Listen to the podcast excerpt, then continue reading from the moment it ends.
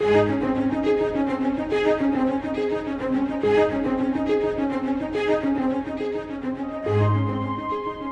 of us have decisions to make.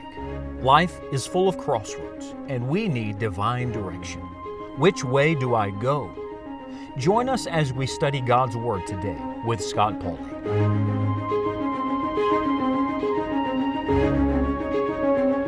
At times, we make the will of God such a mystical thing, uh, something that is almost unknowable. It is just, it's so far out there, we can't attain to it. And yet, in Scripture, the will of God is very simple. It's very plain. God leads, in the words of the psalmist, in a plain path. Uh, he, he's not hiding His will. He wants to reveal it because He wants you to do it. He wants you to participate in His plan for your life.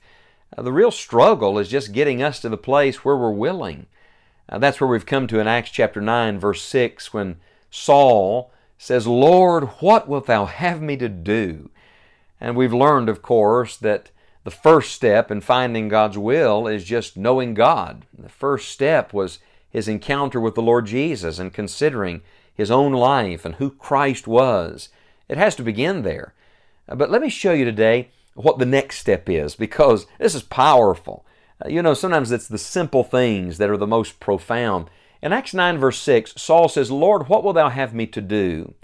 And here's the answer. And the Lord said unto him, Arise, and go into the city, and it shall be told thee what thou must do. That's it. That's all. Nothing else. Now, here's the man who's going to be the apostle to the Gentiles. Here's the man that is going to write the vast majority of our New Testament. And yet, when he asks the question, Lord, what will thou have me to do? God doesn't say, Well, I want you to write scripture. I want you to take these three missionary journeys. I want you to start churches in the following cities. No, he simply says to him, I want you to get up and I want you to go into the city and sit there. And I want you to sit there until I tell you what the next step is. In other words, basically the Lord gave him one step to take. He said, You take one step and then I'll show you the next step. I believe this. I believe the answer to the question, Lord, what will thou have me to do, comes as we simply take the next step. That's it. Now, see what we want. We want God to tell us every step. But no, God's not going to tell you many things. God's going to tell you one thing. And may I ask you today, what is your one thing? Uh, what's the one thing the Holy Spirit has told you to do that you've not yet done? What's the one thing you know you should have already acted on it, but you've not yet done it? Well, the Bible says you need to get up right now, today, right where you are, and take that one step. Don't expect to know the rest of the will of God if you won't obey what you already have been given. Listen to the words of Scripture, and it shall be told thee. He says, Look, I'm going to show you more, but you've got to do this one thing. It sounds a lot like what Jesus said in John 7 17. If any man will do my will, he shall know of the doctrine. Will do, shall know. Notice, please, that the will of God was not future, it was present. We sometimes think that the will of God is something we're going to do later. It will come to us later on. No, the will of God is not a distant thing, it's a present thing. It's right where you are. Wherever you're listening today, whatever the next step for you is, take that step today. What was that for Saul? Well, for Saul, the next step was go sit in a house in Damascus. That doesn't sound like a lot of fun, does it? That sounds fairly boring. In fact, you remember, he's blinded. The Bible says in verse number 8 Saul rose from the earth, and when his eyes were open, he saw no man. And they led him by the hand and brought him into Damascus. And he was three days without sight, and neither did eat and drink. This is not an enjoyable three days, but he's simply doing the one thing God has given him to do. And sometimes we're waiting for the exciting, the spectacular, uh, the big public thing. But much of God's work is private work. Much of God's work is not done where everyone sees these little words, he saw no man. What's going on here? God is getting his eyes off of everybody and his eyes on the Lord alone. Remember, the last thing he saw before he was blinded was the glory of the risen Christ. So he had to sit in that house for three days and think about nothing but the Lord Jesus. Uh, we'll come back to that thought later, but could it be that the Lord is simply waiting for us to take the next simple step so that He can begin to unfold more directions for our journey.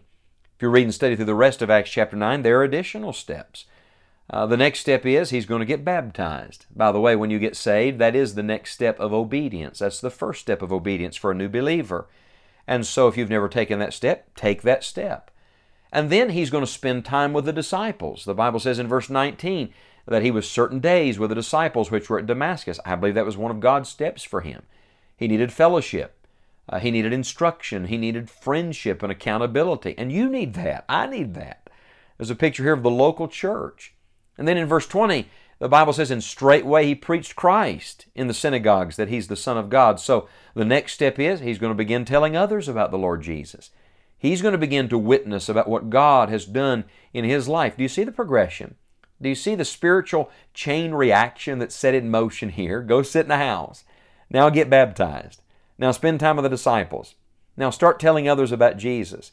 And step by step and day by day and moment by moment, he is fulfilling the will of God. You see, the will of God is not some distant place or thing. The will of God is one step at a time. All the parts make the whole. And God guides as we move. Remember that you can't steer a vehicle that's sitting still, it has to be in motion.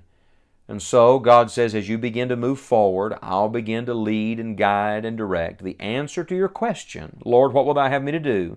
will come as you begin to take the next step. There are lots of examples of this in Scripture. For example, do you remember Abraham in the Old Testament? God called him, big calling, big work for him to do, big promises, and yet he did not give him all the details. He simply says, Leave where you are, get out of where you are, take the next step. And so the Bible says that Abraham went out not knowing whither he went. I mean, I tell you, that's a frightening thing. I've been there. I remember when God led me to leave the place where I'd been for over two decades and step out into the unknown and take a step of, of faith, me and the Lord, and obey what God had put in my heart to do. And I remember taking that step. I didn't know the details, I didn't know what was around the next bend, uh, but that was part of it. It was simply taking it one step at a time.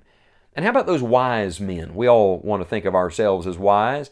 But even the wise men didn't know what the next step was. The wise men that came to see the baby, the Christ child, who came to worship the Lord Jesus, do you remember them? They too had to follow divine direction. And I don't care how smart you are, how educated, or how wise, you need divine direction today. But did you ever notice that as the wise men followed that star, the star came and stopped in Jerusalem? Where was Jesus? He's in Bethlehem. He's not in Jerusalem. Uh, why did it stop in Jerusalem? Uh, that was one of the stops that God had for them along their journey. And they had to wait on the Lord, and then when the star moved again, they moved again. The Bible says in the Old Testament, the Proverbs, that the steps of a good man are ordered by the Lord. And George Mueller once said that God taught him that not only are the steps of a good man ordered by the Lord, but the stops of a good man are ordered by the Lord as well. And so sometimes God moves and sometimes God says, wait. We'll talk more about that in our next study. But one step at a time, as we obey what God has revealed to us, God leads us and directs us. Light obeyed brings more light. Light disobeyed brings darkness. Follow the light you have today, my friend. Follow the star. Obey the command God has given. Take the next step, and God will continue to show you His will for your life.